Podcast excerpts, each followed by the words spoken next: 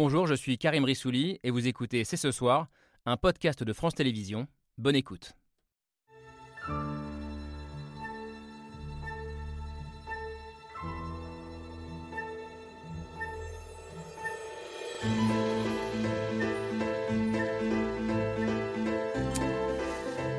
Bonsoir à toutes et à tous, soyez les bienvenus sur le plateau de C'est ce soir.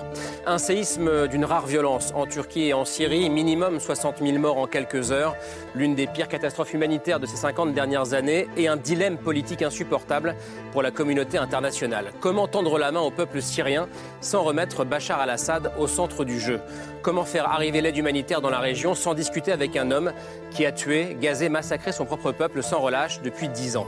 Dilemme insupportable, peut-être même insurmontable, et le sentiment qu'il n'y a pas de bonne solution. Impossible de rester les bras croisés, mais en reparlant à celui qu'on surnomme le boucher de Damas, quel message enverrions-nous aux autres dictateurs, à commencer par son principal soutien, le russe Vladimir Poutine? Ce séisme et ses conséquences sont-ils un révélateur de notre passivité, voire de notre lâcheté dans la région, dans cette région du monde? Nous sommes le lundi 13 février 2023. C'est ce soir, c'est parti.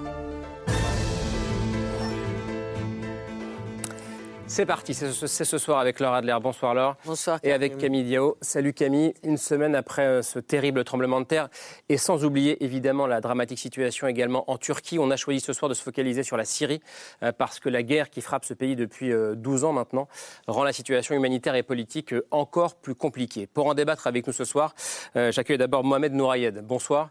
Bonsoir. Soyez le bienvenu. Vous êtes syrien, réfugié en France depuis 2014, très engagé contre le régime de Bachar al-Assad avec votre collectif qui s'appelle Al-Bayt. Vous êtes euh, originaire de la ville d'Alep, ville euh, martyre qui avait déjà été largement détruite par les bombardements des forces de Bachar al-Assad aidées par ses alliés russes. Alep qui a donc aussi été touché de plein fouet par ce tremblement de terre. Vous y avez euh, perdu plusieurs proches. Merci d'être là ce soir avec nous pour, pour en témoigner.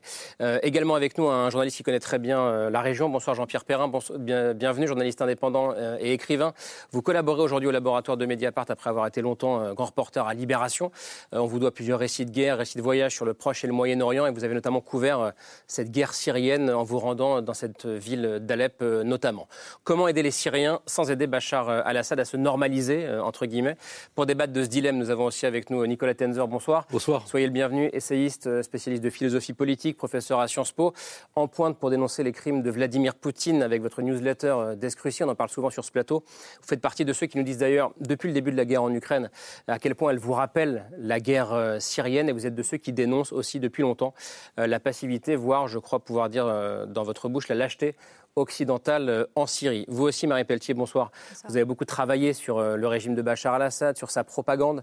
Vous êtes historienne, professeure à la Haute École euh, Galilée de, Bruxelles. Et comme Nicolas Tenzer d'ailleurs et d'autres sur ce plateau, totalement hostile à tout retour de Bachar al-Assad au centre du jeu diplomatique.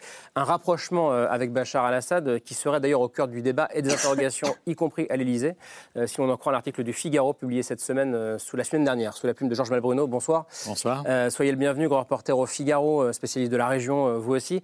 Et dans cet euh, article titré Emmanuel Macron tenté par un rapprochement avec Damas, vous nous rappelez d'ailleurs que plusieurs États ont déjà normalisé leur relation avec le dictateur syrien et que la France s'interroge désormais sur la bonne stratégie à adopter au nom, selon vous, de la réelle politique, entre guillemets. Merci à tous les cinq d'être là ce soir, d'avoir accepté le principe de ce débat qui s'ouvre avec l'image du jour, signé Hugo Bernard.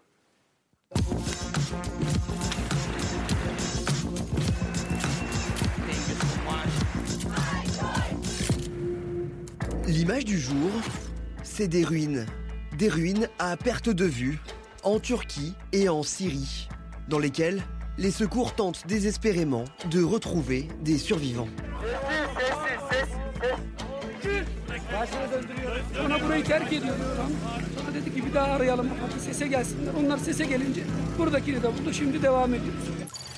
Une semaine après le tremblement de terre, seule une infime partie des immeubles effondrés et déblayés plus d'un million de personnes sont sans abri et les autorités font état de 35 000 morts, un chiffre qui pourrait doubler dans les jours à venir. The tragic toll keeps growing, and we are sadly aware that we haven't yet seen the full extent of the damage and of the humanitarian crisis unfolding before our eyes. Le séisme a plongé le sud de la Turquie au bord de la crise humanitaire et a aggravé la situation déjà chaotique en Syrie. Uh, we received hundreds of casualties. The situation is too bad because a lot of people are still under the debris of the buildings. La Syrie, où le nord du pays a été touché, à Alep, mais aussi la province d'Idlib, une zone rebelle ravagée par 12 ans de guerre avec le régime syrien et où l'aide humanitaire peine à arriver. Malheureusement, jusqu'à présent, les passages humanitaires sont fermés et aucun convoi de secours n'est entré. Une aide humanitaire dont la mise en place dépend d'un seul homme, Bachar el-Assad, qui y voit un moyen de faire pression sur l'opposition et sur la communauté internationale. His Excellency President Assad, who indicated he was open to considering additional cross-border access points for this emergency. Dans l'image du jour, un séisme aux conséquences dramatiques et l'aide humanitaire qui a du mal à arriver dans une Syrie toujours en guerre. Alors Mohamed Nouriad, on va évidemment euh, commencer à- avec vous. Pour ceux qui nous ont rejoints, Euh, vous avez 20 ans, vous êtes étudiant, étudiant en droit euh, ici en, en France, vous êtes réfugié depuis 2014. Vous venez de cette région d'Alep, dont on a vu quelques, quelques images dans le sujet, frappée par le trem- tremblement de terre. Vous y avez perdu, je crois, deux, deux cousins, euh, ainsi que votre demi-sœur, qui elle était réfugiée de l'autre côté de la frontière, euh, côté, euh, côté turc. Donc d'abord, merci d'être là, malgré le deuil, malgré la douleur. Est-ce que vous attendez encore des nouvelles d'autres membres de, de votre famille ou d'autres amis qui seraient portés disparus? Alors pour l'instant, euh, donc depuis euh, lundi, depuis le tremblement de terre, euh, tous ceux de ma famille ont été sortis de sous les décombres. Bien évidemment que ma ville, donc je viens de la banlieue ouest Ouais. d'Alep, d'Alatareb. Euh, beaucoup de familles euh, sont encore manquantes, mais euh, pour ma famille, en tout cas, ceux qui sont partis sont partis et puis les autres euh, se portent bien. Qu'est-ce que vous savez de la situation humanitaire sur place? On, va beaucoup se poser la question ce soir de comment faire venir l'aide humanitaire sur place. Est-ce qu'il y a déjà du monde? Est-ce qu'il y a déjà de l'aide sur place? Alors, la situation sur place, pour commencer, est chaotique. Comme vous l'avez rappelé, ça fait 12 ans de guerre. 12 ans que le peuple syrien lutte hé- héroïquement contre le régime, syrien, euh, contre le régime de Bachar el-Assad. Et euh, bien des années que la province d'Idlib est, euh, est en autarcie totale. C'est une, c'est un- une sorte de camp de concentration à, à ciel À ouvert ciel ouvert. puisqu'on est coincé d'une part euh, au sud par le régime syrien et au nord par la Turquie, qui a bien évidemment fermé les frontières pour empêcher l'afflux de réfugiés euh, vers la Turquie.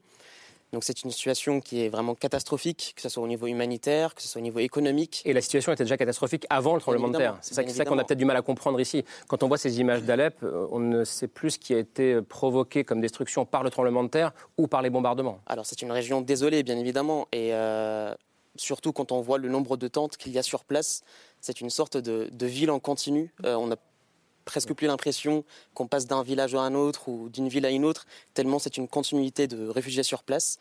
Euh, c'est quand même une zone qui concentre plus de 3 millions d'habitants euh, et euh, la, enfin, la situation s'aggrave de plus en plus. Et avec le tremblement de terre, ce sont, euh, bon, en tout cas selon les estimations sur place, ce sont plus de 500 000 Syriens de la province d'Idlib et en tout cas du nord-ouest syrien qui sont touchés par ce tremblement de terre. On a environ entre 5 000 et 8 000 familles qui sont à la rue, qui ont perdu leur maison, euh, qui donc euh, passent la nuit dehors sur des tapis euh, à brûler des pneus de voiture pour se réchauffer. Donc la situation est vraiment catastrophique et au niveau des aides, selon le bilan fait ce matin par le directeur donc du passage en- à la frontière entre la Turquie et la Syrie à Bab el Hawa, euh, on a eu le seul point de passage ouvert à ce jour. hein. pour le moment. Ouais.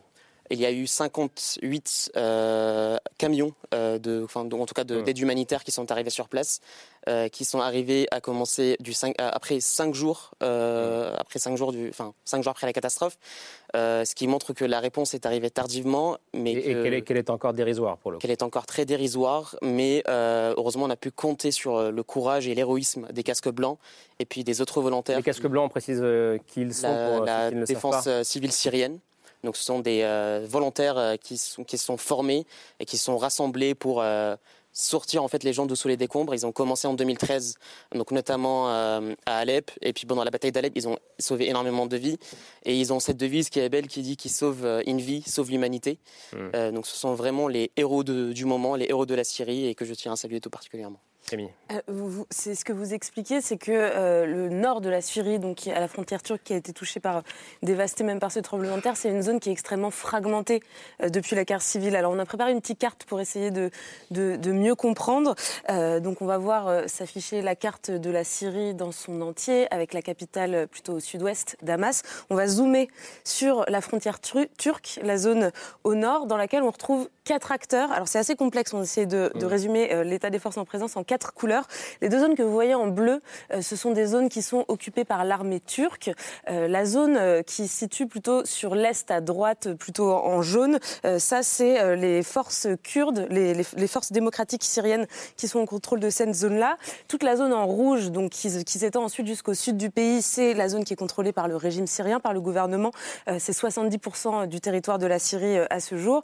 Et enfin, autour d'Idlib, c'est la fameuse poche d'Idlib que vous évoquiez, qui euh, elle, est complètement ostracisée entre le régime syrien et euh, les forces euh, turques. Jean-Pierre Perrin, Aujourd'hui, on se retrouve donc avec ces quatre acteurs qui doivent, d'une façon ou d'une autre, réussir à se coordonner pour acheminer l'aide humanitaire.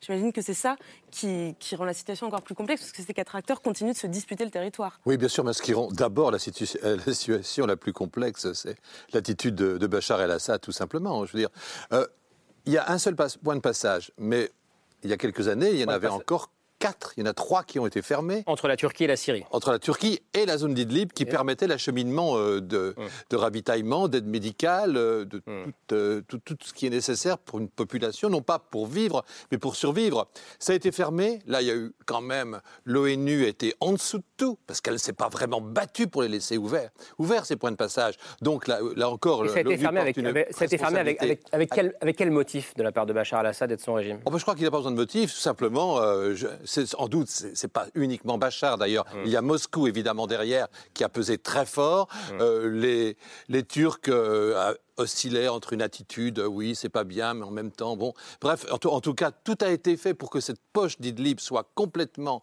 euh, anéanti déjà avant même le tremblement de terre, c'est-à-dire qu'on a ciblé les hôpitaux, les dispensaires, les centres de distribution d'alimentation, les écoles, et j'en passe, et même les casques blancs euh, que, vous avez mentionnés. Tout, et puis maintenant, donc c'est sans surprise que, mmh. que le régime euh, et évidemment, ne va pas faciliter les choses, d'autant qu'il veut reconquérir euh, cette zone. Moi, je veux, juste donner une anecdote, parce que les anecdotes sont toujours importantes.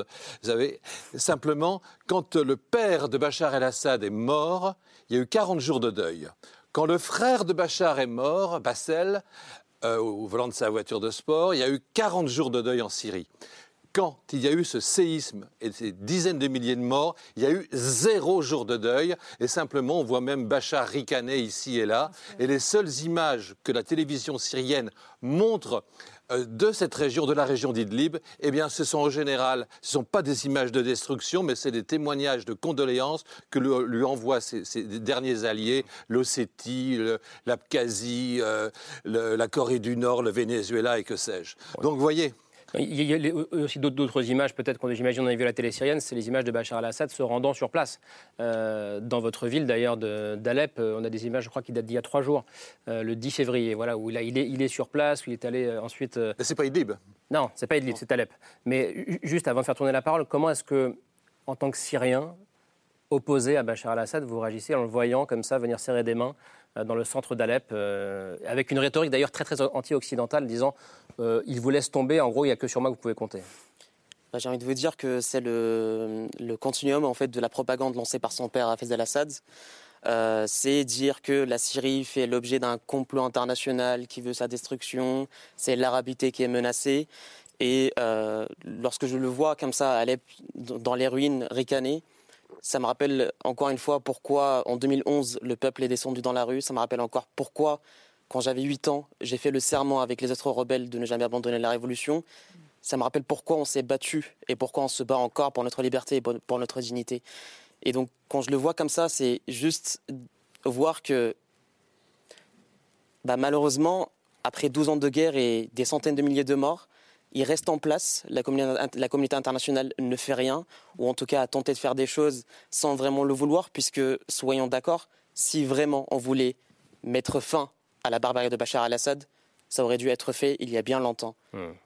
Marie Pelletier, est-ce que vous avez le sentiment qu'on est qu'on a ce débat ce soir et sur d'autres plateaux, bien sûr, euh, parce qu'on est en train de payer euh, notre inaction, certains disent notre complicité ou passivité, lâcheté à minima? Oui, il y a eu plusieurs choses. Il y a eu beaucoup de lâcheté. il y a eu beaucoup de cynisme aussi, qui s'est maquillé sous une, posture pseudo-intelligente et réaliste. Je pense qu'il faut vraiment regarder ça en face. Il y a eu un grand tournant en 2017 avec la chute d'Alep, où finalement on a accepter collectivement que, entre guillemets, Bachar gagne la guerre sur le massacre des opposants syriens et de leurs familles. Euh, et on a très vite, hein, dans les discussions diplomatiques, journalistiques, etc., acté la chose en disant mais maintenant, quelque part, il faut l'aider à reconstruire. C'est quelque chose euh, qu'on va payer très longtemps en relations internationales, qu'on est en train de payer en Ukraine aussi d'ailleurs. Euh, c'est plus qu'une lâcheté c'est une compromission avec le pire, c'est une collaboration directe.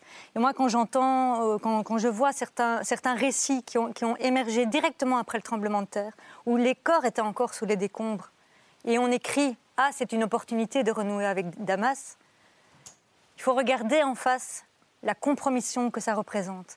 C'est pas seulement de la lâcheté, c'est pas seulement une posture cynique, c'est une collaboration directe avec le régime qui est proposé, qui est mis sur la table. Un régime qui est responsable de crimes contre l'humanité, que personne ne nie, à moins d'être négationniste et révisionniste, et qui a tué des centaines de milliers de Syriens, qui continue à les, tuer, et qui n'a qu'une seule envie, c'est qu'il ne reste plus aucun opposant et libre. Il faut être très clair là-dessus. C'est une volonté d'extermination.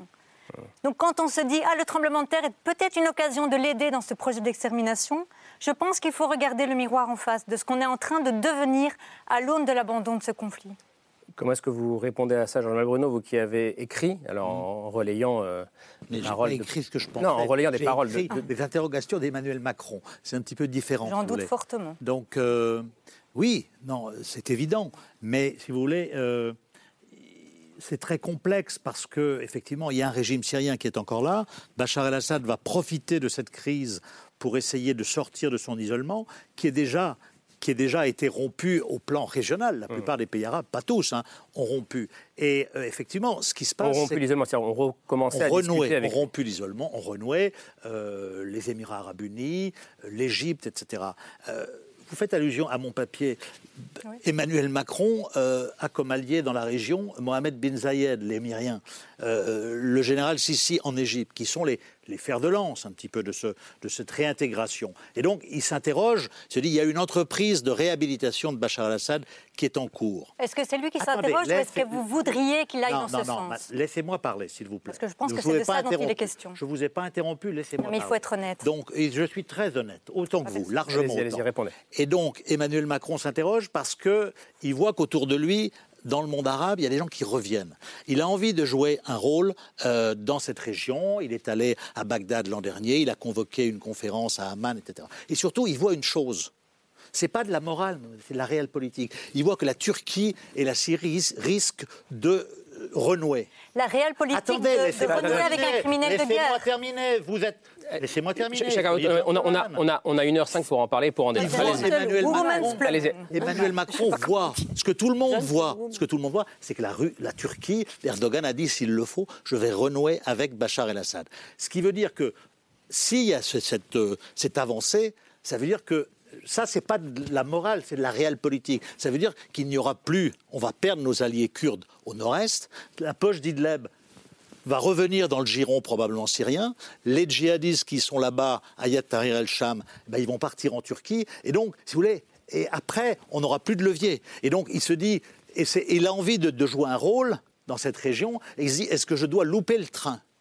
C'est tout. C'est pas moi qui pense ça, c'est l'Élysée qui pense ça. Les conseillers d'Emmanuel Macron sont farouchement hostiles parce qu'ils sont sur cette votre posture morale que je comprends. Mais d'autres sont sur une posture de réelle politique froide. Mais la on n'a jamais été avec Bachar el-Assad par amour. La réelle politique ne s'encombre pas d'éthique chez Ce n'est pas juste de la morale. Je suis désolé. Ce n'est pas juste de la morale. De guerre. Bien sûr, mais je suis d'accord avec vous. Suis d'accord avec vous. Nicolas Tenzer. Oui, je, je, je pense d'abord qu'effectivement, ça n'a rien à voir avec de la réelle politique. C'est l'absence totale de réalisme. Aujourd'hui, je dirais conforter Bachar el-Assad, c'est non seulement blanchir le pire criminel contre l'humanité de ce 21e siècle. Je, je, permets- bien je- je- je mais- mets une- je mets- je fais pause et je vous, je vous rends la parole parce qu'il y a quand même deux sujets différents. Il y a euh, comment faire pour acheminer l'aide humanitaire sans passer par Bachar al-Assad et il y a aussi la question qui préexistait, qui est celle de la normalisation des relations de Bachar al-Assad avec le reste du monde. Mais Disons qu'aujourd'hui, les deux sont totalement liés. Mais donc, encore une fois, d'abord, d'abord, il y a effectivement une question qui est effectivement, on ne peut pas blanchir le pire criminel contre l'humanité du 21e siècle. Parler de réel politique à ce propos, ensuite, est totalement absurde.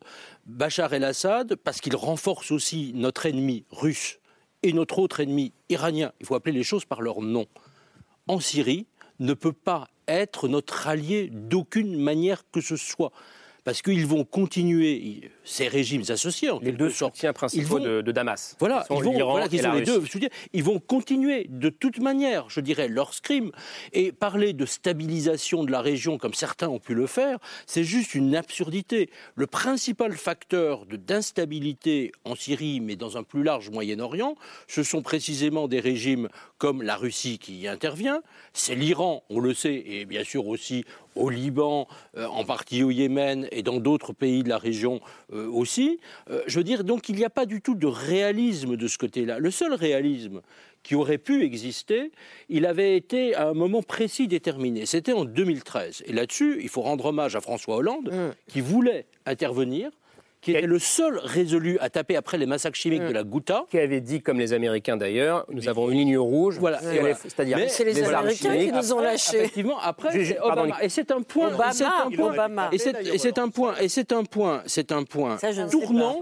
C'est un point vraiment totalement euh, décisif, un tournant qui explique, à mon sens, dans une large mesure aussi, l'espèce de blanc-seing qui a été ensuite donné non seulement à Assad, mais également à Poutine. C'est-à-dire que s'il y avait eu un coup d'arrêt à Assad, on peut penser, c'est difficile de faire de l'histoire contrefactuelle, mais qu'en 2014, Poutine ne serait pas allé.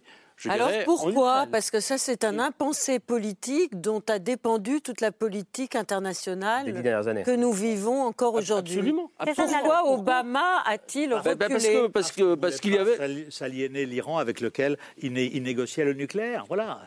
On est dans la réelle politique Non, froide. Je je suis pense- d'accord avec vous. Non, mais, je- mais évidemment, vous pouvez me traiter de la tous les noms si vous voulez. politique et puis il y a la projection dans l'avenir d'un bien monde sûr, bien pacifique. sûr. Savait c'était- aussi que les Chacun- opinions publiques. chacun votre tour. Oui, il y avait Je pense que voilà, il y avait l'enjeu de politique Politique intérieure. Je, je crois qu'il savait que son opinion publique n'était pas favorable. Il y avait déjà la désillusion à l'égard des interventions internationales. Rappelons euh, 2003 avec l'Irak, rappelons, il, y avait, il y avait eu la Libye aussi entre-temps, etc.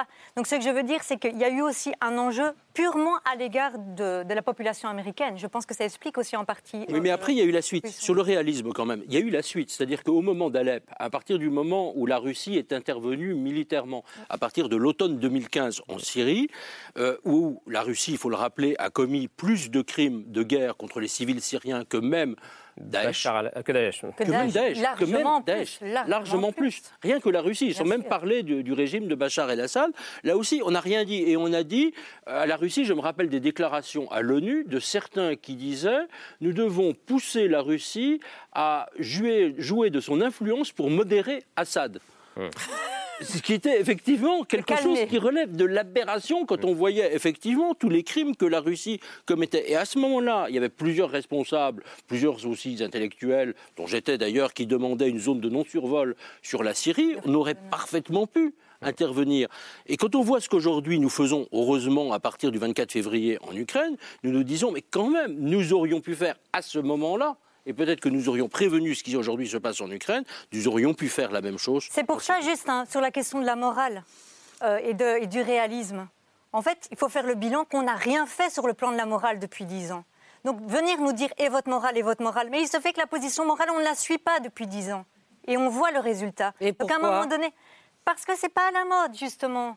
Dans les cercles Donc, diplomatiques. il y a des modes en politique, Bien euh, évidemment. Et qu'il y a une ligne diplomatique, euh, alors euh, avec plein de nuances, hein, parce que tout le monde ne pense pas pareil, bien évidemment. Mais il y a une ligne, en tout cas, réaliste, entre guillemets, qui, qui a notamment triomphé avec Alep hein, en 2017 qui justement veut absolument mettre de côté les considérations éthiques parce que soi-disant ça ne servirait pas à la réelle politique. Mais ça a à voir avec l'isolationnisme, ça a à voir avec le désir de non-engagement, ça a à voir avec euh, cette désillusion euh, de l'Occident qui intervient dans des pays... À partir du moment où il n'y avait pas de riposte, vous parlez d'une zone sur le nord-est. À partir du moment où il n'y a pas de, de, de, vote aux Nations Unies, la no-fly zone, c'était un non-sujet. À partir du moment où les Russes diraient non, donc c'était même pas la peine d'évoquer ça. Sauf qu'on pouvait contourner l'ONU. Justement, la suggestion que j'avais à l'époque, c'était de dire effectivement l'ONU est bloquée par les vétos. À partir du moment où en 2013, il n'y a pas eu, il y a eu le no-go d'Obama. Là, effectivement, on a laissé aller les, choses. C'est pas une question de. C'est intéressant de voir à quel point, euh, euh, à l'occasion de ce terrible tremblement de terre, on revisite ces 7, 8, 10 dernières années. Ben oui, parce que euh, dans, la région. C'est normal parce que je comprends votre réaction. Si vous voulez, moi aussi, je n'ai pas d'amour pour Bachar ou quoi que ce soit. Ça fait 25 ans que j'y vais, 30 ans, j'ai été blacklisté, etc. Simplement, on est le camp de la morale. C'est vrai. Je me souviens quand j'ai écrit notre livre, Le Lèchement de Damas, on interrogeait le, directeur de cabinet de Laurent Fabius qui était dit on a la morale pour nous, quoi qu'on fasse, on a raison. Simplement, effectivement, il avait raison. Mais la morale a perdu face à un dictateur qui est encore là. Et, là, on a décidé d'abandonner la morale pour un dictateur. Pour bien, pour, pour, pour bien, pour, pour, pas donner des leçons à tout le monde parce qu'on n'a pas. Non, il faut d'abord appliquer la morale pour nous-mêmes.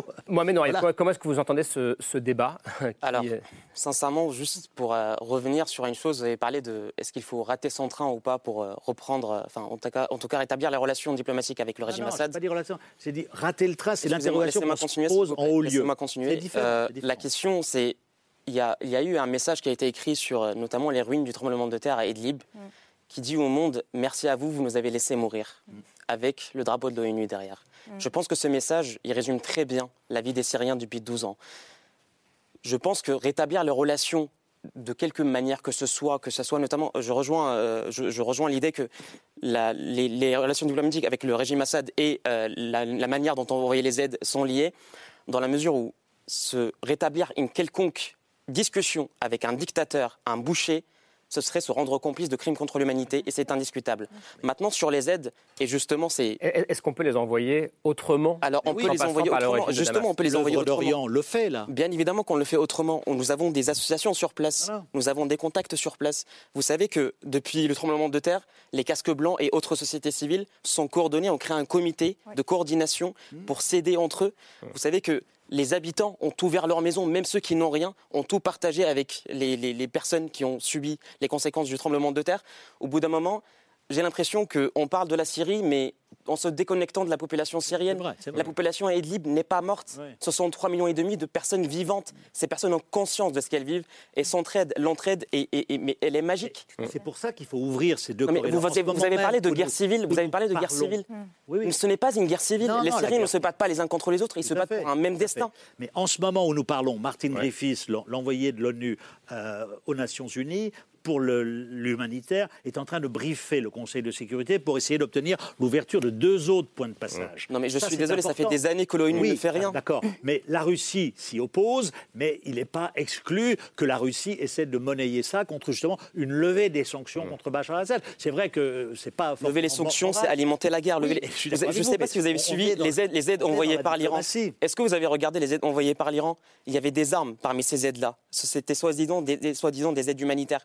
Sauf que lever les sanctions, c'est permettre au régime Assad de se réarmer à nouveau. Jean-Pierre Pierre, comment est-ce que vous vous positionnez dans ce, dans ce débat? Oui, alors moi je suis euh, tout à fait d'accord pour le, la non, un non-retour sur la scène internationale de, de Bachar, Bachar el-Assad, el qui dirige un État, entre guillemets, failli, mm. et qui dirige aussi un État voyou. Voyou pourquoi un... Tout le Captagon, on le sait. Donc le Captagon qui est une drogue de synthèse oui, produite euh, et en qui masse est fabriquée en Syrie, par qui? Qui est fabriqué par le propre frère euh, de euh, Bachar el-Assad. Et il est fabriqué où? Dans les entrepôts de la 4e division blindée. Enfin, tout ça est, est connu maintenant. Et donc, ils sont même vendus avec le sigle de cette 4e division blindée, ce qui est quand même une, une violation caractéristique de toutes les règles internationales. Donc on parle d'un narco, narco-État. Narco, C'est un narco-État, voilà.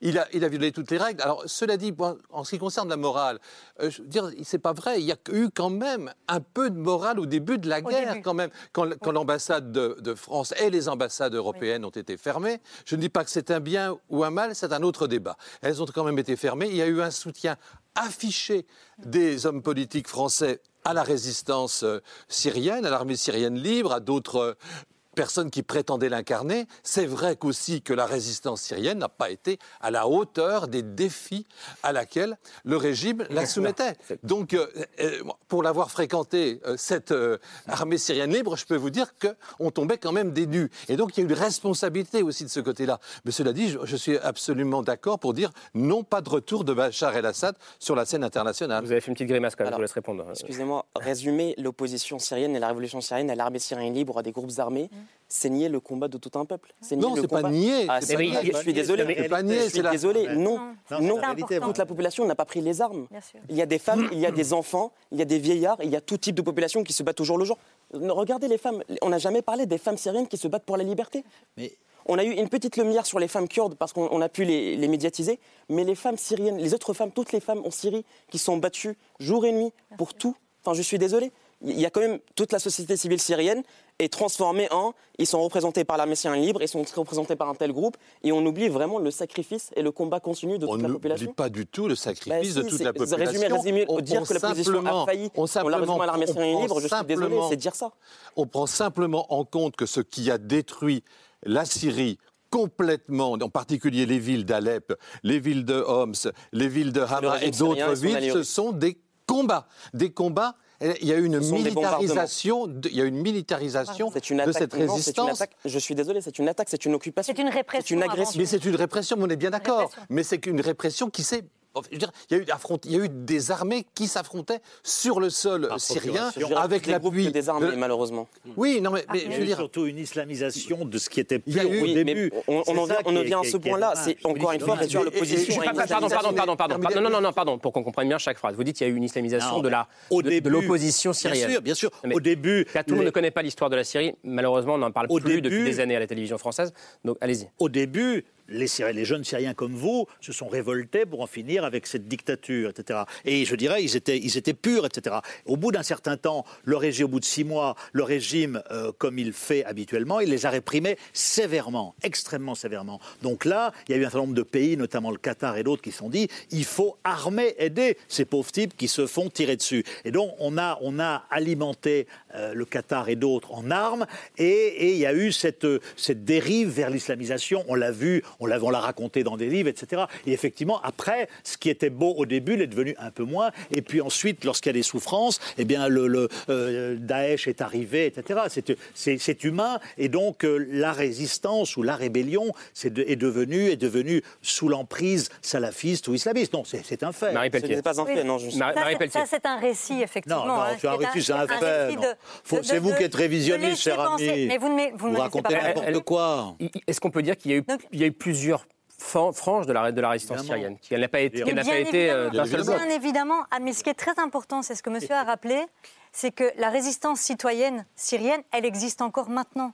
Non armée, laïque, tous les adjectifs qu'on peut, qu'on peut y accoler, elle est toujours vivante. Les activistes, journalistes sur place, secouristes, etc., ils sont toujours présents. C'est pour ça que je dis que c'est un récit, de laisser penser que l'ensemble de la. Que l'ensemble de la résistance syrienne se quoi. serait radicalisé en quelque sorte. C'est faux, c'est factuellement faux. Tous les gens qui ont des contacts aujourd'hui avec la population d'Idlib savent que la résistance citoyenne, et c'est tellement important de la remettre au centre du récit. Non, mais regardez sinon, ce qui se passe à juste Idlib, l'idée. qui est le groupe dominant Sinon- à Idlib? C'est Ayat Tahrir el-Sham, qui est le si descendant vous voulez de Al-Qaïda. Donc, euh, bah, Marie, il faut être sinon, logique. Marie, Et c'est factuel. Sinon, on parle de n'importe quoi. Je vais terminer. Sinon, on réduit ça à un conflit entre groupes armés, effectivement. Or, ce n'est pas seulement ça, la Syrie. C'est aussi, vous l'avez très justement rappelé, c'est aussi la, résistance d'un peuple. C'est une résistance qui se déploie sous différentes formes. Et c'est ça qu'on a gommé du récit directement, dès 2011. On n'a pas voulu voir ça. On a directement adopté une posture géopolitique qui voit les groupes armés en présence, etc. C'est une composante importante, je ne la nie pas du tout, bien évidemment. Mais cette résistance citoyenne qui continue de manière tellement admirable, les gens qui sont encore maintenant en train de manifester, par exemple, les manifestations ont encore lieu maintenant. C'est aussi ça qu'on doit remettre au centre du récit, parce que ça montre aussi que ce n'est pas seulement la guerre, c'est aussi comment on résiste concrètement à une dictature tellement répressive. Nicolas Tenzer, je. Oui, je suis entièrement d'accord avec ce que vient de dire euh, Marie Pelletier, parce qu'il faut voir aussi que sur ce conflit syrien, euh, nous l'avons vu de près, vous avez eu énormément de propagande. vous avez une propagande qui visait à discréditer, par exemple, les casques blancs. C'était quelque chose qui était connu. Vous avez tout un appareil, je dirais, du régime syrien, soutenu par la Russie, par tous les médias euh, du Kremlin, qui ont jeté, je dirais vraiment, des, des, des, des tonnes d'immondices sur les casques blancs. Qui ont dit par exemple que ces casques blancs, qui, sont des groupes humanitaires, étaient des groupes islamistes en réalité. Voilà, c'était des groupes islamistes qui préparaient des attaques chimiques. Payés par les Américains. voilà, on a, on a entendu toutes sortes de choses.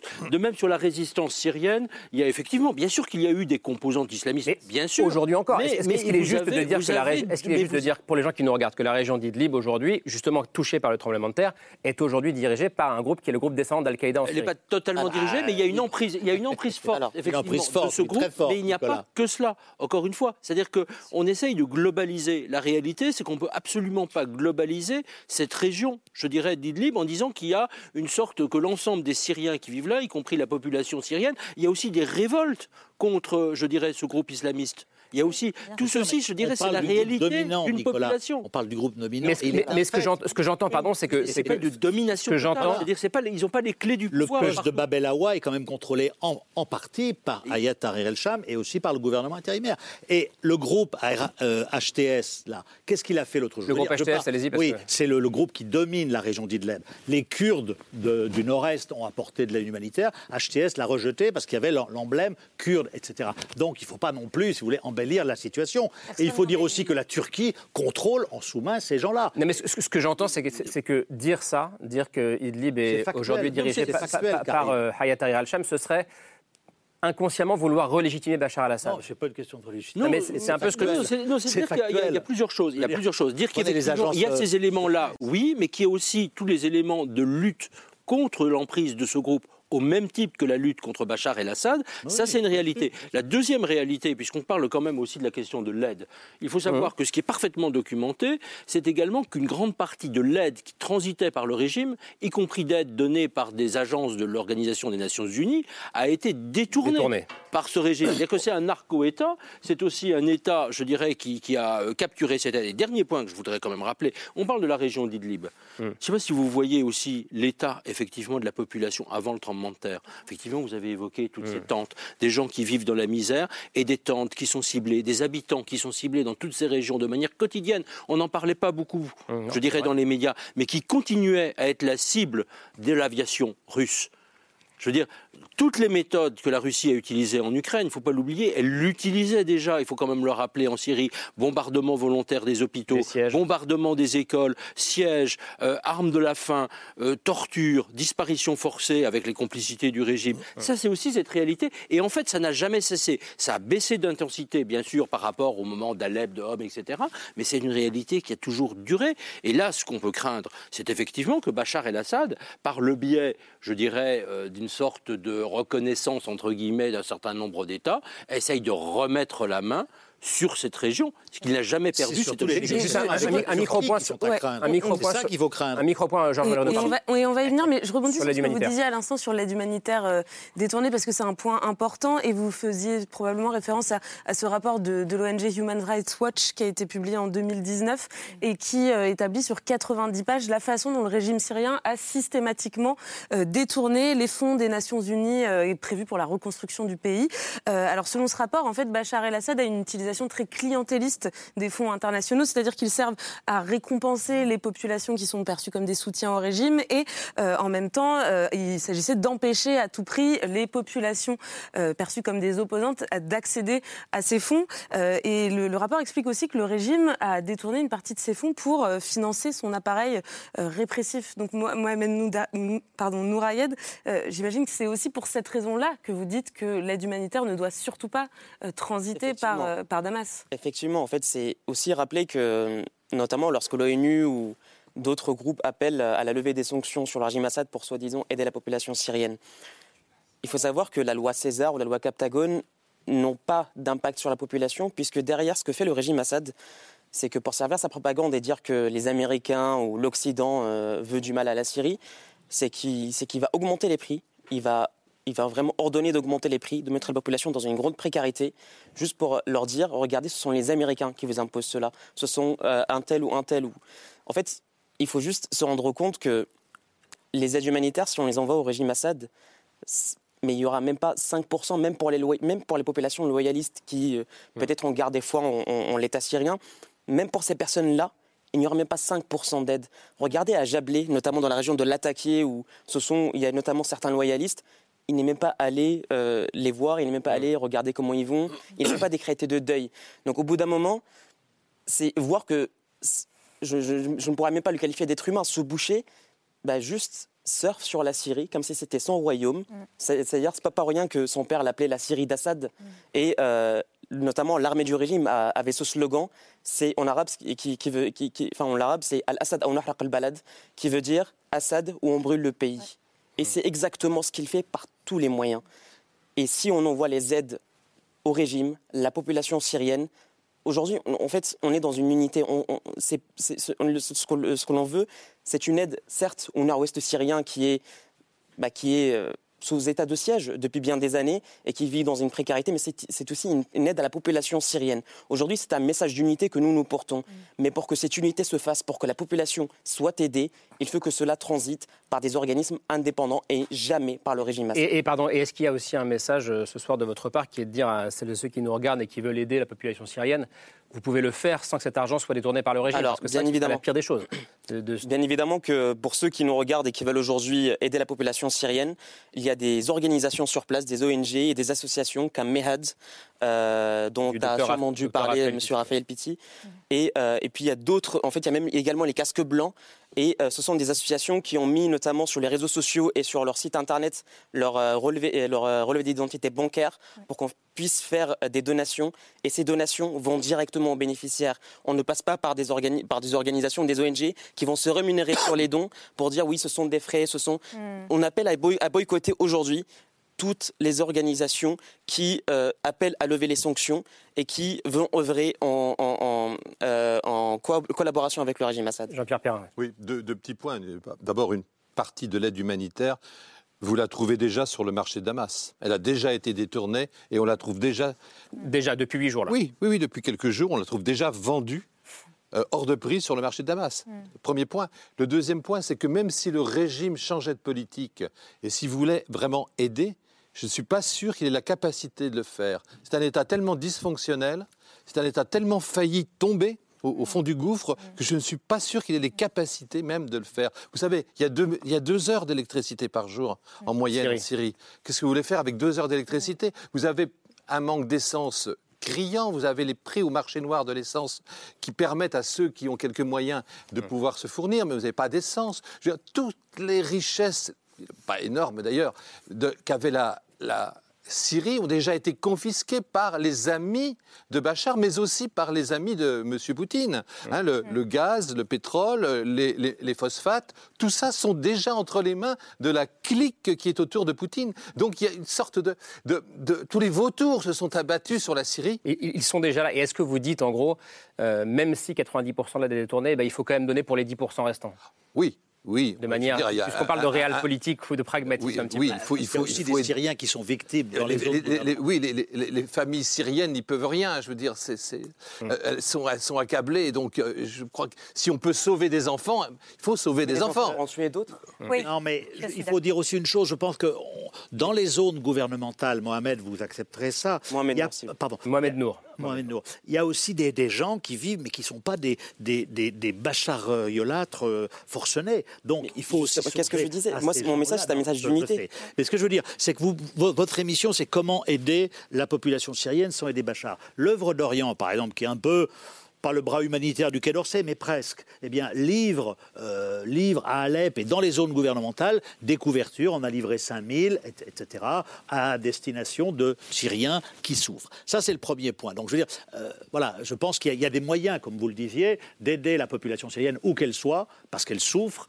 euh, sans passer par Bachar el-Assad. Sans relégitimer Bachar el-Assad, c'est la grande question. Deuxièmement, ce que je veux dire, Idleb, il faut aussi avoir à l'esprit quand même que il y a pour ce qui est de la France, 130 ou 140 ou 150 djihadistes français qui sont localisés là-bas. Nos services de renseignement veillent, grâce à leur collaboration avec la Turquie, euh, beaucoup sur ça. Et Ils sont localisés dans, la poche d'Idlib, eh oui, eh oui, donc c'est la même poche. Eh oui. Hein. Donc si vous voulez, quand on dit euh, la morale, la réelle politique, etc., les services de renseignement depuis longtemps disent attention, attention, faisons attention parce que ces gens-là, le jour où euh, s'ils se dispersent ou le jour où Idlib repasse sous le giron de Damas ou passe pas sous le giron de Damas, qu'est-ce qu'ils vont faire? Donc il y, a, il y a un enjeu de sécurité intérieure pour nous. Il faut avoir ça à l'esprit. Qui, qui, explique, pardon, qui explique selon vous la volonté de certains dans l'entourage du président de normaliser la les relations Ça fait partie de ceux qui ah pensent qu'il faut avoir une coopération comme on a eu dans le passé. La Syrie a toujours joué un double jeu, mais parfois quand elle joue le jeu, elle nous a remis des djihadistes et euh, qui n'ont pas été voilà. Oui, enfin, vous savez,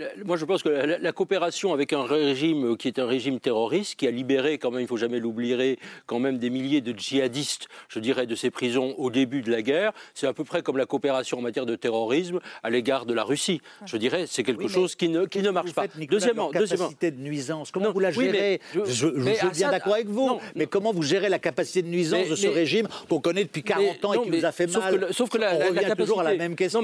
C'est pas par amour qu'on va faire le choix. Non, mais la capacité, en termes réalistes, laissez-moi terminer. Euh, en termes strictement réalistes, l'idée même d'avoir une sorte d'accord avec ce régime soi-disant en vertu de notre lutte euh, contre le terrorisme, d'accord, de ne pas perdre effectivement le contrôle sur la région, c'est une illusion totale. Et c'est pour ça que moi je vois beaucoup de conseillers à l'Élysée m'ont dit effectivement plutôt le contraire. Non, on ne peut pas. On ne peut pas parce que ce serait un danger. Alors là où il y a eu quand même un véritable... Ce, serait un danger pourquoi? Parce que ça enverrait quoi, un signal par exemple à Poutine? ça, ça, enverrait d'abord un signal à Poutine. Ça voudrait dire effectivement qu'on accrédite une zone, un foyer de déstabilisation, qu'on renforce le partage de dépôts. Vous évoquiez effectivement l'emprise effectivement du régime des entreprises mafieuses du régime de Poutine dans la région. Il y a aussi une sorte de partage du dépouille avec l'Iran. Hein, je veux dire, il n'y a pas que, les entreprises russes. Français, Nicolas? Voilà. Oui, mais non mais d'accord, mais oui, c'est de la réelle oui, mais c'est pas, en faisant. Qu'est-ce qu'on fait Mais attendez, c'est pas, c'est pas. Moi, je ne veux pas avoir de la sympathie particulière pour les djihadistes français. C'est pas non, le ben, oui, mais le vrai sujet, le vrai sujet, c'est que ben, est-ce que c'est en coopérant avec le régime qu'on va pouvoir résoudre ce problème? Et ma réponse est clairement non. Euh, je veux dire, euh, sur les hôpitaux, dernier point, parce que vous avez évoqué cette question, il faut jamais oublier qu'aussi un des grands problèmes sur l'aide humanitaire aujourd'hui, c'est que les hôpitaux ont été systématiquement détruits par le régime, bombardés par le régime, dans des zones et dans la zone d'ailleurs contrôlée par le régime, euh, je dirais qu'il avait reprise à un certain moment. Donc je dirais tout ceci aggrave considérablement la situation. Mohamed Nouriette, puis, puis Marie Pelletier. Monsieur, excusez-moi, vous avez dit que c'était la question, justement, les 130 djihadistes. Sauf qu'en attendant, pendant que c'est pour vous, c'est celle-là la question. Vous avez dit que c'était la question. Je suis désolé, dire que c'est la question alors qu'on est à des centaines de milliers de morts et qu'il y a des gens qui attendent aujourd'hui dans la rue le soutien international qui n'est jamais arrivé et qui, qui n'est jamais arrivé depuis 12 ans, l'inaction internationale depuis 12 ans, je suis désolé. Ce régime dictatorial est connu depuis longtemps, depuis, depuis Hafez al-Assad, on savait pertinemment de quoi il était capable. On savait pertinemment de quoi il était capable en 1982 à Hama. On savait très bien ce qu'il allait faire après 2011. Donc je suis désolé de dire que le problème ce sont les 130 djihadistes qui sont dans la poche d'Idlib. Ah, je... suis désolé. Je suis désolé. Moi, ce qui m'importe, ce sont la, c'est la vie des innocents, des criminels qui sont là-bas. Je suis désolé. Ce n'est pas mon premier souci. Mon premier souci, c'est aider les personnes à se lever le matin en ayant toute leur famille encore en vie. tout à fait raison. Non, mais je, suis désolé. Je ne conteste pas. Non, mais parler. Non, mais en fait, j'ai l'impression qu'on détourne le débat vers une politisation, vers les questions de euh, quel intérêt, quel intérêt. je suis désolé. L'intérêt premier, l'intérêt premier, lorsqu'il y a une vie humaine qui est, en jeu. Que le vôtre, Je suis désolé. Il y a une vie humaine en jeu. Nous sommes en France, le pays des droits de l'homme, le pays de la valeur humaine, où l'humain est une valeur en soi. Justement, si l'humain est une valeur en soi, alors c'est l'être humain qui doit passer en premier et non pas l'intérêt des États. Où a été réhabilité Bachar el-Assad en 2008 À Paris Par qui Par Nicolas Sarkozy. Mais eh justement, je pense que c'est très ben important ce qui vient d'être dit.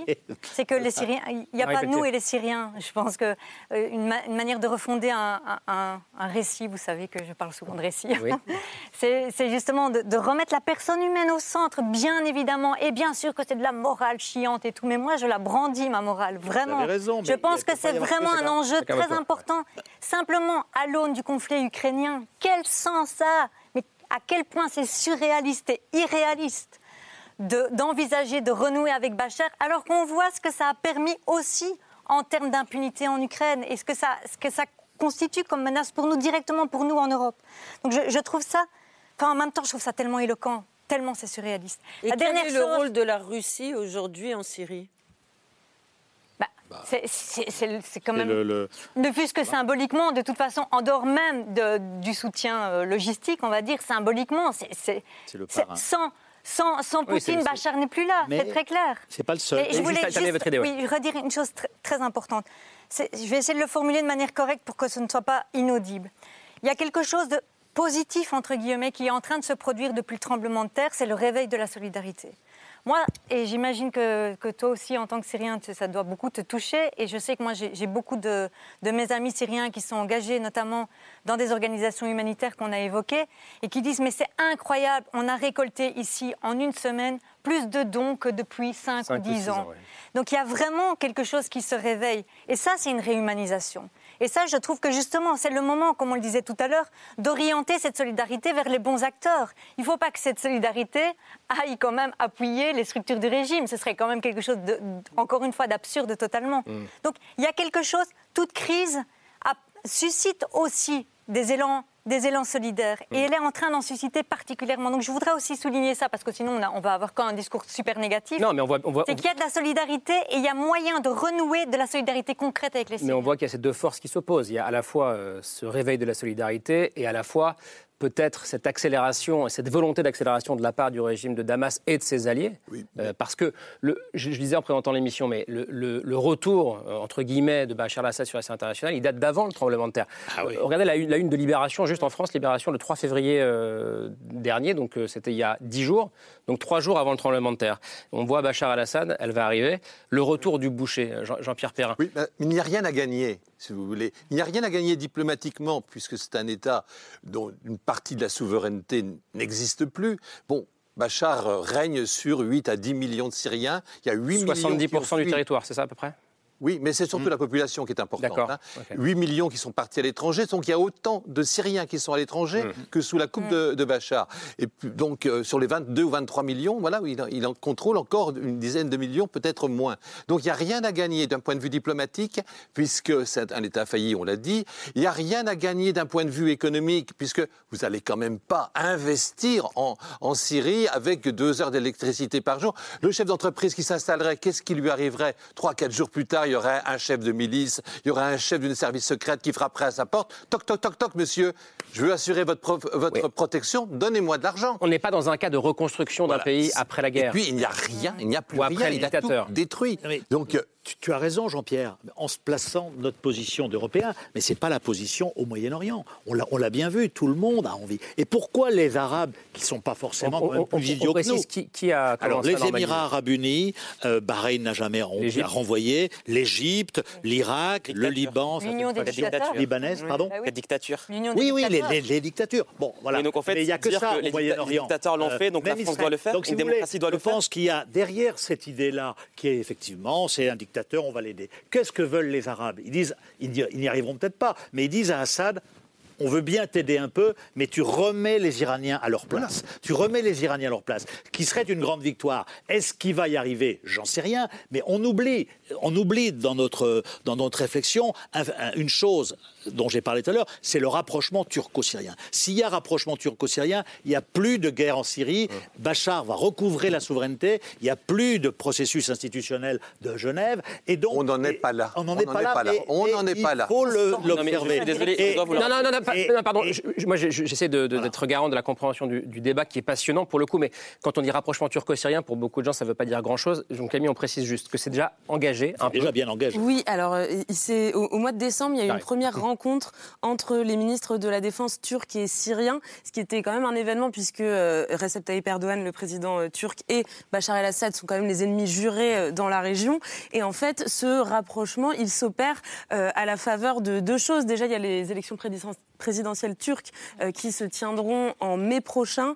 Euh, Recep Tayyip Erdogan euh, joue sa réélection Dans et toute l'opposition fait campagne sur le renvoi des réfugiés syriens chez eux, ce qui l'a incité à essayer de tendre un peu la main à Bachar el-Assad et même à évoquer publiquement début janvier la possibilité de tenir un sommet entre la Turquie euh, Alors et, qu'il le et la Russie. auparavant d'assassin, de meurtrier, etc. Exactement. Et puis l'autre l'autre raison, évidemment, c'est euh, la main de la Russie et de Poutine qui essayent d'œuvrer à ce, à ce rapprochement. Oui, parce que derrière ce rapprochement, il y a un intérêt, on en revient toujours à cet homme, hein, malheureusement, euh, celui de Vladimir Poutine, qui cherche ce rapprochement. Absolument, c'est-à-dire qu'aujourd'hui, euh, ce que l'on voit, ce que l'on décrit à propos de la Turquie, mais effectivement, ce n'est pas fait, parce qu'on a quand même un peu l'habitude des allers-retours euh, de Bachar el-Assad, de son ambiguïté persistante, et s'il sort de l'ambiguïté, il considère qu'il n'a pas réussi.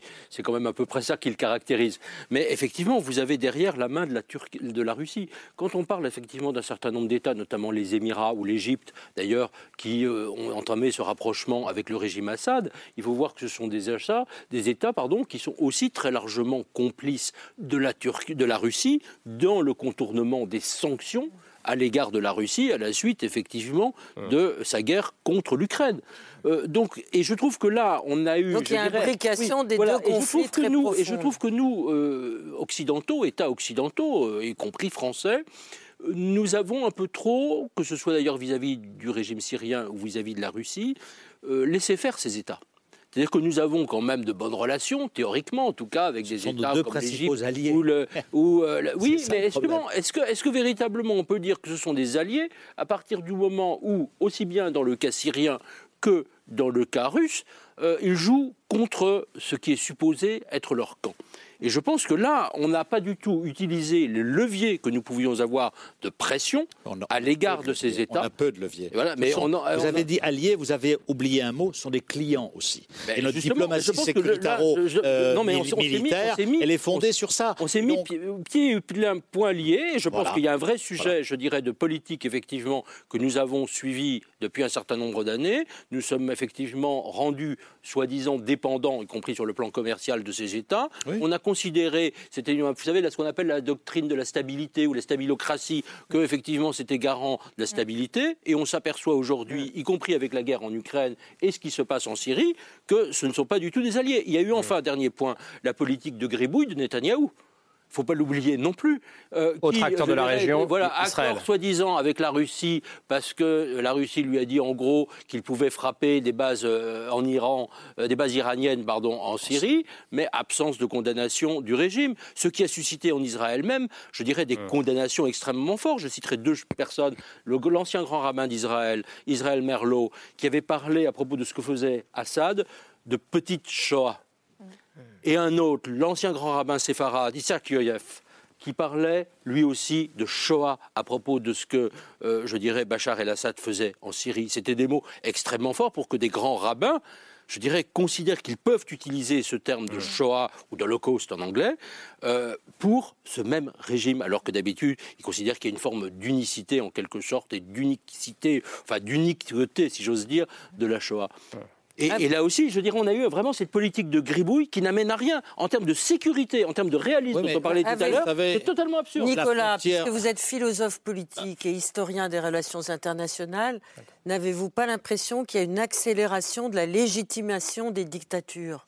Oui, mais sauf qu'avec la guerre en et c'est pour ça qu'aussi que le facteur, si vous voulez, hum. le fait que la Russie, je termine là-dessus, effectivement, pour répondre à votre question, Laure, le fait que la, que la Russie soit défaite radicalement en Ukraine est une nécessité, parce que ça aura aussi des conséquences sur la Syrie, c'est-à-dire que si euh, Bachar el-Assad perd son soutien russe, si l'alliance entre la Russie et l'Iran, du coup, est rompue aussi, ça aura des conséquences en Syrie, ça aura des conséquences au Moyen-Orient, sans même parler, je dirais, de l'Amérique latine, de la Géorgie, de Myanmar ou d'autres États ou du Bélarus, etc. C'est une question intéressante, celle de la, j'arrive, oui. de, la légitimation des dictateurs, euh, Jean-Pierre Perrin. Ah, je crois qu'elle a toujours été là. Mais est-ce qu'elle a toujours été là Mais est-ce qu'elle s'accélère pas un peu François Mitterrand, elle a été accablante quand même. Euh, je vais rappeler juste un fait. Euh, l'assassinat de l'ambassadeur de France à Beyrouth, ce sont les Syriens.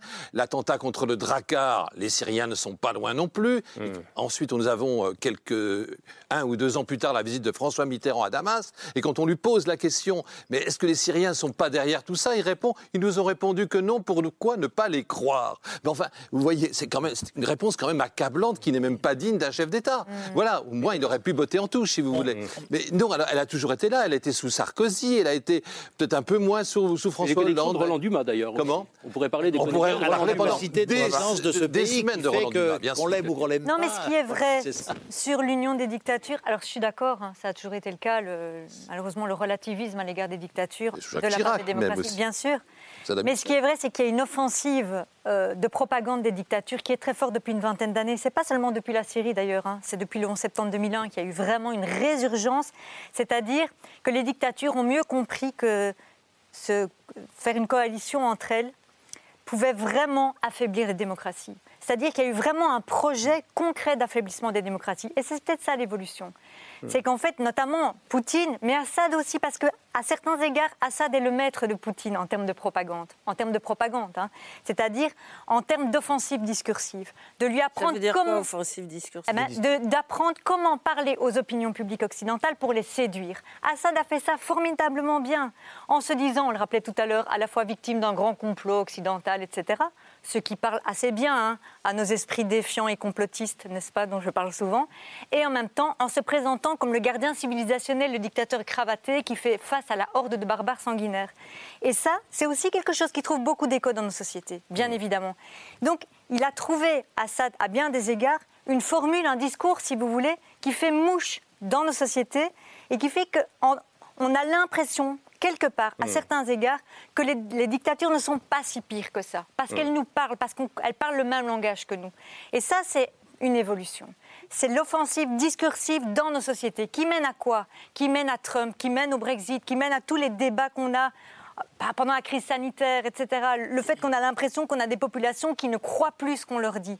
Ça vient pas de nulle part. C'est aussi, alors c'est pas la seule explication, hein, tout est toujours multifactoriel, mais c'est aussi une offensive de propagande à l'échelle internationale de la part des dictatures. Et, Bachar et Poutine l'ont très bien Et c'est intéressant de le dater du 11 septembre parce que c'est vrai qu'aujourd'hui encore, il y a cette espèce de, pensée qui fait que Bachar pourrait être moins pire que euh, les islamistes euh, qu'on voit en ce moment par ailleurs dans, la poche d'Idlib. Je, vous laisse répondre, euh, Mohamed Nouriel. Justement, j'ai deux points à aborder, notamment pour, sur les islamistes, pour rebondir rapidement dessus. Euh, j'ai envie de vous dire que j'ai vécu l'une des premières batailles au monde contre Daesh. C'était les habitants de ma ville, donc à la Tareb, dans la banlieue ouest d'Alep, qui se sont levés contre les islamistes. C'était les habitants. Donc dire que l'opposition s'islamise, non. Ce qu'il faut dire, c'est que l'opposition est soumise à une oppression islamiste, à une oppression djihadiste. Quand on voit les différentes nationalités des terroristes qu'il y a sur place, les assimiler à de l'opposition syrienne, je suis désolé. Ce, enfin, la majorité n'est pas syrienne. Hayat Tahrir al-Sham est bien évidemment une organisation terroriste, mais elle impose sa domination, elle n'est pas acceptée par la population. Donc réduire le sort de la population sur place ou euh, euh, en disant qu'ils sont contrôlés par des terroristes, donc ils acceptent le gouvernement des terroristes, c'est complémentaire.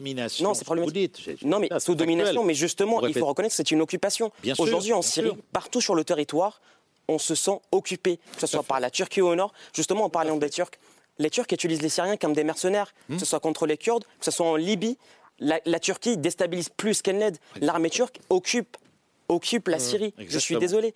De l'autre côté, on a le régime Assad, l'Iran et la Russie. C'est une occupation certaines, euh, certaines milices kurdes, c'est une occupation. Quand on, quand mène une terreur contre une population civile, peu importe qu'elle soit kurde, euh, sunnite, alaouite, on s'en fout, nous sommes syriens. Et justement, je, vois en fait réapparaître, notamment depuis le tremblement de terre, la question de on va aider les chrétiens de Syrie, on va aider les Kurdes de Syrie. Je suis désolé, nous sommes tous syriens. Et c'est servir la propagande du régime Assad que de dire un tel est sunnite, un tel est chrétien, un tel est kurde. C'est exactement ce qu'il a fait en 2011 en disant regardez, les sunnites vont vous égorger tous. Donc, ce sont vos ennemis, venez avec nous. L'un des premiers slogans de la révolution syrienne, c'était le peuple syrien est un et un seul. Et je veux le répéter aujourd'hui. Dans, la tête, dans le cœur de tous les Syriens qui se battent encore, le peuple syrien est un et un seul. Et vous dites que s'il y a un rapprochement entre la Turquie et la Syrie, la guerre va être terminée. C'est donc dire que tous ceux qui sont nés de la révolution, tous ceux qui ont grandi ou perdu grandi dans la révolution, ont perdu leurs membres de, leurs membres, les membres de leur famille dans la guerre, c'est dire qu'ils ont perdu et qu'ils ont abandonné. Je peux vous le garantir que tout Syrien né de la guerre ou tout Syrien qui a vécu la guerre et qui sait ce que c'est, n'abandonnera jamais et que la lutte continuera jusqu'à la victoire, jusqu'à ce que le régime Assad chute totalement. Je voulais juste répondre parce que vous êtes interpellé. Non, non, non, mais je suis tout à fait d'accord avec euh, ce que, ce, que, ce, que, vous dites. Mais je vous dis qu'en termes euh, de rapport de force et à court terme, s'il y a cet accord turco-syrien, ça va être ce qu'on appelle le game changer. Parce que, pour les raisons que j'ai évoquées, les Kurdes vont revenir dans le giron syrien. Euh, le régime va recouvrer une grande partie de sa souveraineté. Et la question, nous, Français, allons perdre notre dernier levier grâce aux Kurdes. Que vont faire les Américains? C'est ça la, grande question après. Et là, je pense que la, réponse, eh bien, est-ce que les Russes et Bachar auront la capacité de dire aux Iraniens reculez un peu pour avoir l'argent du, Golfe? C'est ça qui va se passer, je crois. Je ne dis pas que ça va se passer, mais c'est ça qui va se passer. Donc, et c'est aussi la raison pour laquelle un certain nombre de personnes s'interrogent. Loin de la morale, je suis d'accord avec vous, mais c'est ça qui va se passer. Je suis désolé, vous dites le régime Assad va recouvrer sa souveraineté. Bah, de quelle souveraineté est-ce qu'on parle De quelle légitimité est-ce qu'on parle Non, en fait, pas recouvrer. je suis désolé. Souveraineté, je suis pas légitimité. On le reconnaît comme un boucher. On le reconnaît comme un boucher. Alors pourquoi est-ce qu'on ne décide pas tout, simplement de dire c'est un boucher, il était légitime, il chute. Point. C'est aussi simple que cela. On l'a fait avec Kadhafi. Pourquoi on ne le fait pas avec le régime Assad Est-ce que cette tragédie que vit en ce moment le peuple syrien va permettre au peuple syrien de se réunir, de se rassembler, de devenir plus fort par rapport au dictateur. Mais je suis désolé. Puisque vous parlez beaucoup de cette solidarité extraordinaire qui est en train de renaître, est-ce qu'elle va être assez active pour pouvoir réenclencher un mouvement collectif politique? Alors j'ai envie de vous dire que cette solidarité, elle naît de la souffrance, une, une souffrance qu'on a laissé faire pendant trop longtemps. Donc dire au peuple syrien, maintenant relevez-vous et abattez le dictateur, non, pas relevez-vous, mais, non, mais, non, mais, je, je veux reprendre mon propos. C'est je suis désolé, depuis 2013, nous avons été abandonnés. Et dire aujourd'hui aux Syriens, après tant de sacrifices, hmm. bah, vous avez échoué? Non, nous n'avons pas échoué, nous avons été trahis et abandonnés. La révolution syrienne est une révolution orpheline. Comme l'a dit très bien Ziad Majed dans un livre qu'il a, a, fait paraître euh, dans le début des années 2000, je crois 2013 ou 2014, Syrie, la révolution orpheline. Très, il exprime très bien ce que c'est. La révolution syrienne est une révolution orpheline et trahie ce sera le mot de la fin pour ce, pour ce débat. On, va terminer. Merci beaucoup pour ce, pour ce témoignage et pour ce débat, euh, tous les cinq. Euh, Camille, Laure, c'est toujours Laure hein ouais. Oui. Laure, on, termine avec, avec le choix du soir. Je vais parler d'une autrice et je vais rebondir sur ce que vous avez dit au début de cette émission en parlant du courage des femmes syriennes. Je pense que Samar Yazbek fait partie de ces femmes syriennes qui ont essayé, par le biais de leur talent d'écriture, par leur activisme de journaliste, d'attirer l'attention de la résistance des femmes syriennes, et ce, dès 2011, puisqu'elle avait déjà, elle a publié un livre bouleversant où elle avait donné la parole à 19 femmes syriennes qui s'étaient engagées dans la résistance active. Elle avait suivi ce qui se passe à l'intérieur de votre peuple en écrivant un très beau livre qui s'intitule Les peuples, euh, les portes du néant. Et là, ces jours-ci, elle publie un livre que vous avez peut-être lu, Mohamed, qui s'intitule La demeure du vent. Alors, on va rajouter encore à la complexité de l'échiquier syrien. Euh, ce livre est un livre à la fois de poésie, de brûlure, euh, de, traduction de la souffrance de votre peuple et de ce qu'il traverse euh, actuellement à travers le personnage d'un jeune homme qui s'appelle Ali et qui est soldat. Il est issu de la communauté alaouite, communauté dont fait partie le dictateur Bachar al-Assad. Et ce livre fait penser au Dormeur du Val d'Arthur Rimbaud, puisqu'il met en scène euh, ce soldat qui est comme le Dormeur du Val, enfoui sous les feuillages. Il ne sait pas s'il est mort ou s'il est vivant. Il est dans un cercueil. Peut-être va-t-il continuer à vivre. Son corps va lentement se mouvoir pour pouvoir apercevoir une terre brûlée, mais à l'intérieur de cette terre brûlée, il y a dans un village une femme, encore une résistante du peuple syrien, qui détient des traditions, qui détient des rites, qui va donner le courage à ce jeune homme de poursuivre sa lutte. Et ce livre, à la fois très métaphorique, très concret, et en même temps est un appel à la résistance du peuple syrien, met en scène un pays politiquement complètement détruit par une dictature corruptrice, mais où le peuple syrien détient les clés de son avenir. Donc c'est vraiment, hélas, dans cette tragédie que vous vivez, un, livre qui tombe à point pour pouvoir donner un peu d'espoir et de résistance. Samaria Sbeck, La demeure du vent, c'est publié chez Stock.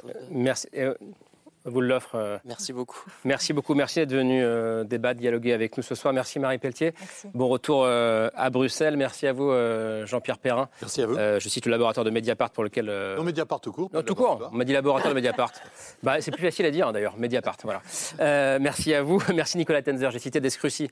Vous êtes directeur de la publication, mais il y a aussi votre blog perso qui s'appelle Tenzer Strategics. merci à vous, Georges Malbruno, à lire dans le journal le, Figaro. Et merci à vous. Donc, votre prénom, c'est Mohamed Nour. Je le dis pour tout le monde. C'est pas Mohamed ah, Nour Ayed. Mohamed Nour Ayed. Et je signale le, roman que vous avez publié il y a, trois ans, deux, ans et demi, qui s'appelle Rias ou le peuple oublié, euh, publié en, 2020, mais qu'on peut encore trouver. Euh, c'est le nom d'un enfant syrien euh, dont la vie à Alep va basculer en mars 2011, au début de la révolution syrienne. Ça pourrait être votre histoire à vous. C'est une autofiction. Comme celle de, en tout cas, j'allais dire, comme celle de, millions d'enfants syriens qui ont, qui, ont, qui ont plongé dans cette guerre. Merci beaucoup d'être venu ce soir. Merci Laure et, Camille. Et à demain, je crois que ce sera autour de 22h45. Merci pour votre fidélité. Ciao.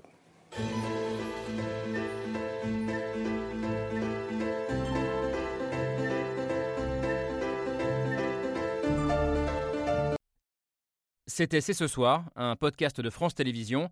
S'il vous a plu, n'hésitez pas à vous abonner. Vous pouvez également retrouver les replays de l'émission en vidéo sur France.tv.